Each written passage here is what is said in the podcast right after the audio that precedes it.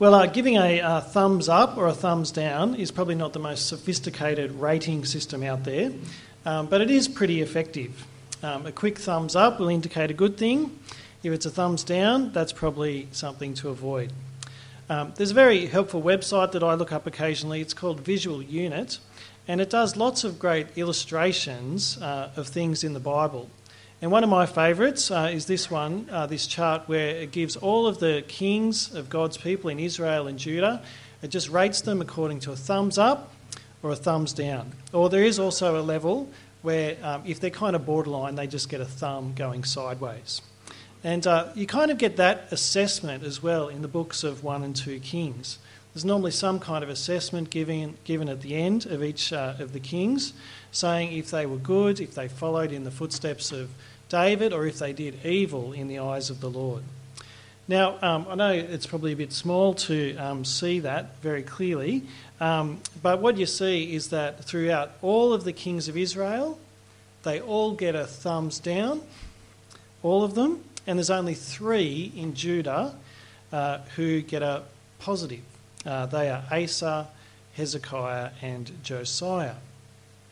And uh, as we've heard, today's passage here focuses on one of those who gets a big thumbs up, King Hezekiah.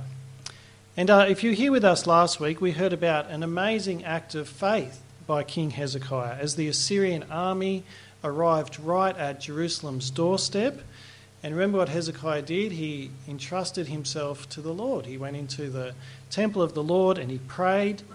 Um, he prayed a magnificent prayer, and God answered his prayer in a miraculous way. He protected and delivered his people.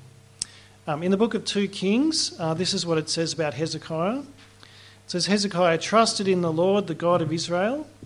There was no one like him among all the kings of Judah, either before him or after him. He held fast to the Lord and did not stop following him. He kept the commands the Lord had given Moses. And the Lord was with him. He was successful in whatever he undertook. He rebelled against the king of Assyria and did not serve him. From watchtower to fortified city, he defeated the Philistines as far as Gaza and its territory. Now, in terms of a, uh, an assessment from the Old Testament, that, that's a big thumbs up. Um, that's about as good as it gets for any of the kings of God's people. And uh, for those of us who've been listening carefully to Isaiah, well, we have heard, haven't we, promises about a king to come. We've been told about a shoot who will grow from the stump of Jesse, one who will reign over God's, uh, as God's king over the nations, one who will rule over a time of unprecedented peace and prosperity for God's people. And so at this point uh, in Isaiah, well, I think hopes are pretty high. Uh, could Hezekiah be that king, that promised Messiah of God? Could he be the one that the world is waiting for? Well, as we come to chapters 38 and 39, that's really the big question that's in the background. All of the focus we notice today centres on this king, King Hezekiah. And uh, so, as we consider uh, these chapters, here's what we'll see today. Uh, firstly, we'll see a, a, suffering king, then a singing king, and it's all looking pretty good at that point. But after that, as we come into chapter 39, we begin to see a stumbling king. And I think this will help us to look forward to the better king that the world is looking for.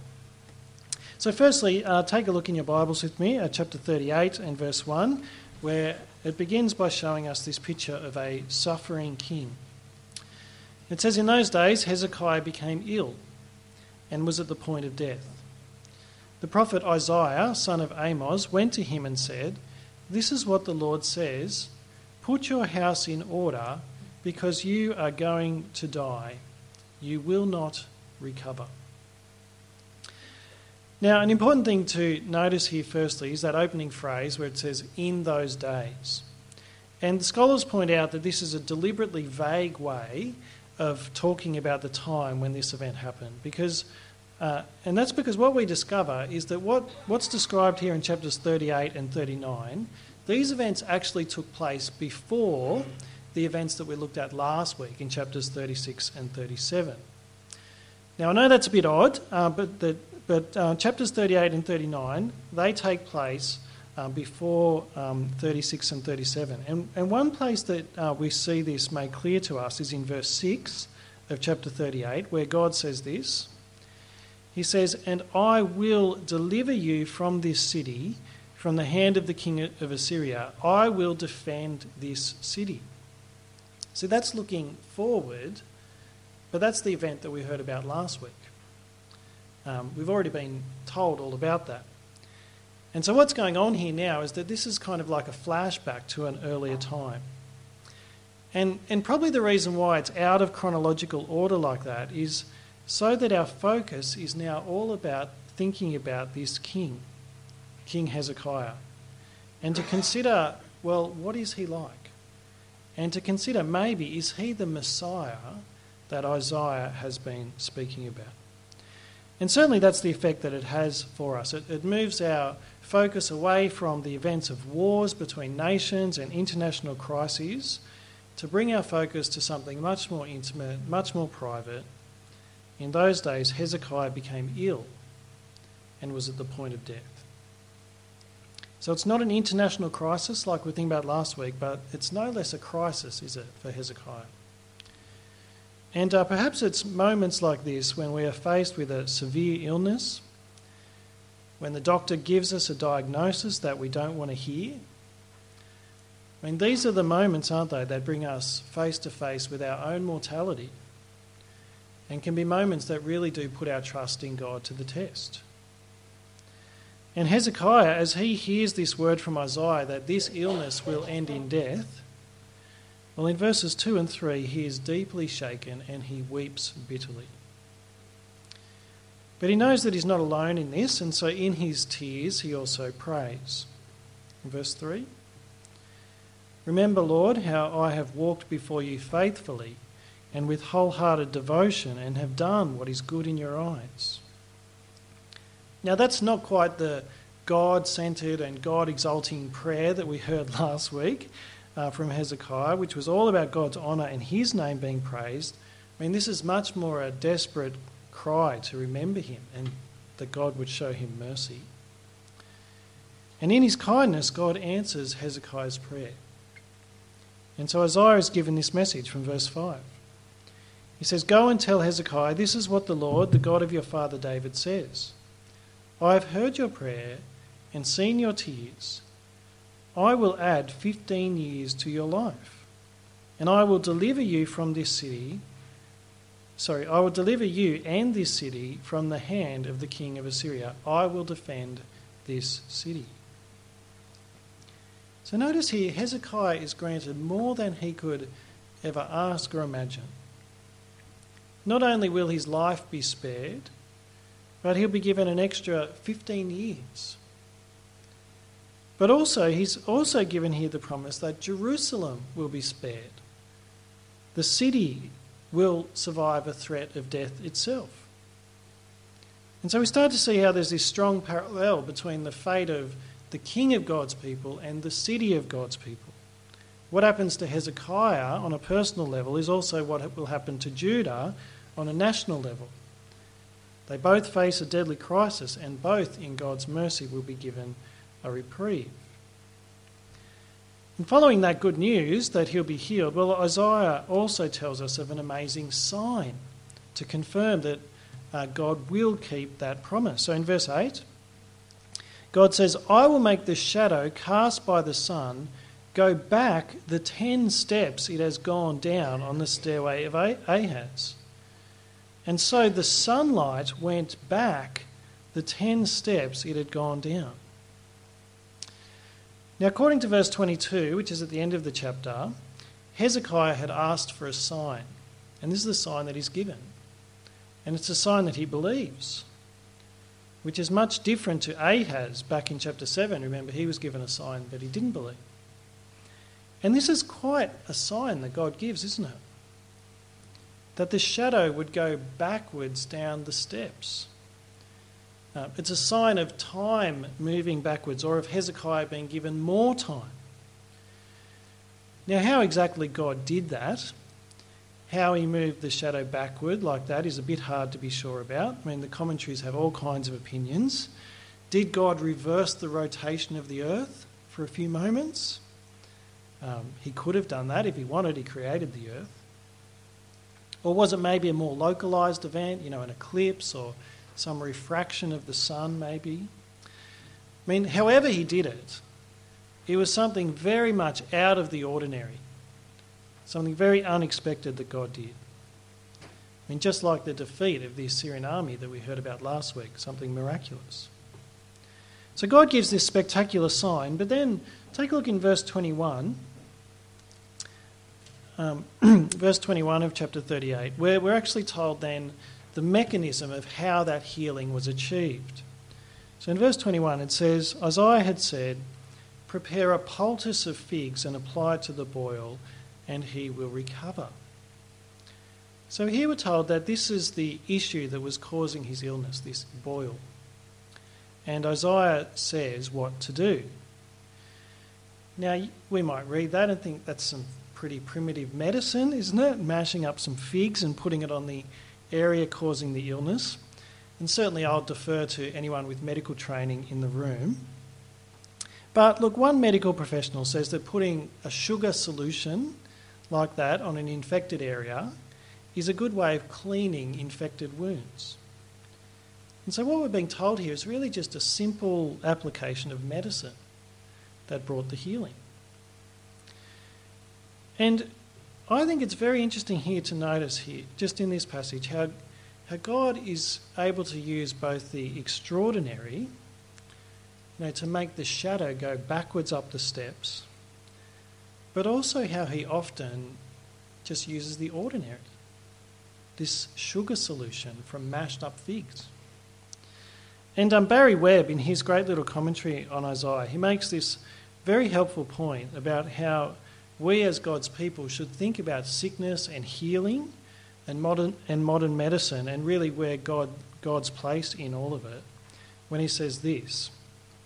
He says, There is no disjunction in Scripture between miraculous and natural healing, as though God were involved in one and not the other. He is as much Lord of the soothing poultice as he is of the moving shadow. And perhaps our eyes would be more open and our hearts more thankful if only we could grasp this simple and sane biblical truth more firmly. It's worth uh, just reflecting on that. Do you get what it's saying? It means that if you've ever recovered from any illness, if you've ever experienced any kind of healing, which you know we all have, well, it is God that you have to thank. And whether God did it through a special healing service at a church in some miraculous way, or whether He did it through medicine prescribed by your GP, well, He is Lord of both, and He's the one that we have to thank. And so Hezekiah in this chapter is firstly the suffering king. And I think he's a good model to us in how he expresses his trust in God at this terribly difficult time, given that bad diagnosis. And he's also a good model in how he now expresses his great thankfulness in response to his recovery from illness. And one of the ways that he does that is through a song, which we see next. So Hezekiah now sings of what this experience has meant to him. And uh, there's two main parts to it. The first half of the song is a lament, the second half is a song of praise. So, first of all, you notice from 10 to 14, he sings of the shock that he felt when he was first given that diagnosis. And in that lament, he sings of his anger at God, he sings of his tears, he sings of his faithful but feeble prayers. And in this lament, I think he shows us how in our sufferings that we can do that too. He shows us how in our prayers we can tell God how we really feel, how we can cast all our anxiety on him, knowing that he cares for you. And then, as he experiences God's deliverance, well, he sings about that as well. In verses 15 and 16, he sings about how he will now walk humbly before the Lord because of this trial. In verse 17, he sings, Surely it was to my benefit that I suffered such anguish. Now, that is a very mature view of sickness and suffering, isn't it? To see that God somehow is at work in it for our good and our benefit. For Hezekiah, it makes him humble. In verse 17, it gives him a deeper appreciation of God's love and also a greater gratitude for God's forgiveness. He rejoices that God has put all of his sins behind his back. And I mean, that's what you really want to know when faced with a difficult diagnosis, isn't it? That you've been forgiven. That God has put all of your sins behind his back. And so this gives Hezekiah then a greater determination to praise God. And he invites others to join him in doing that. And so the song ends with this invitation. And we will sing with stringed instruments all the days of our lives in the temple of the Lord. And so through this, he continues to be a good model to us. I mean, rather than becoming bitter or resentful because of the illness, Hezekiah, as he reflects on this song, he recognizes that this has actually been God's means to teach him something priceless.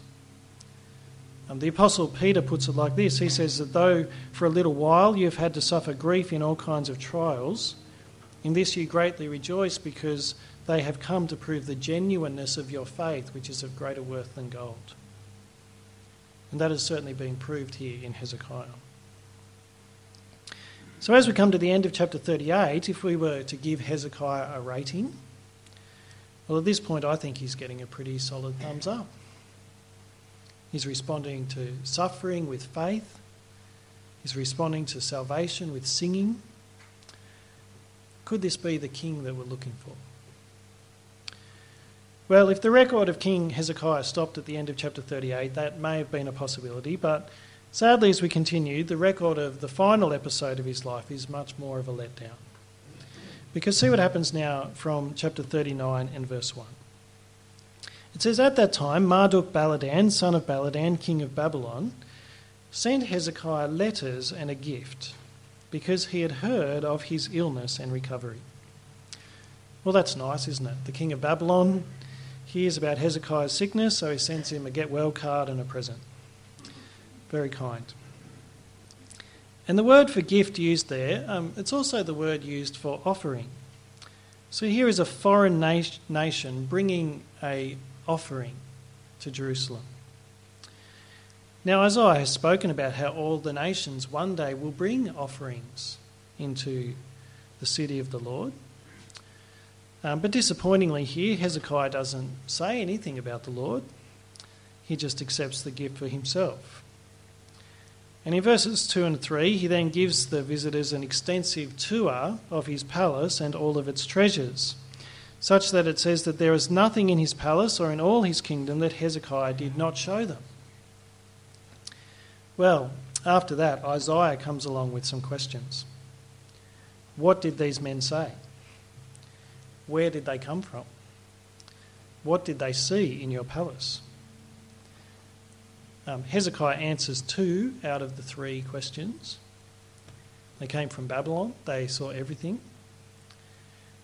But notice he doesn't mention what they discussed, which is probably a big clue that the topic of conversation was all about forming an alliance, the exact thing that God had said not to do. And so sadly, Hezekiah is acting just like Ahaz before him. And so, just like Isaiah said to Ahaz in chapter 7, he now says to Hezekiah, here in verse 5, that this is going to come back to bite him.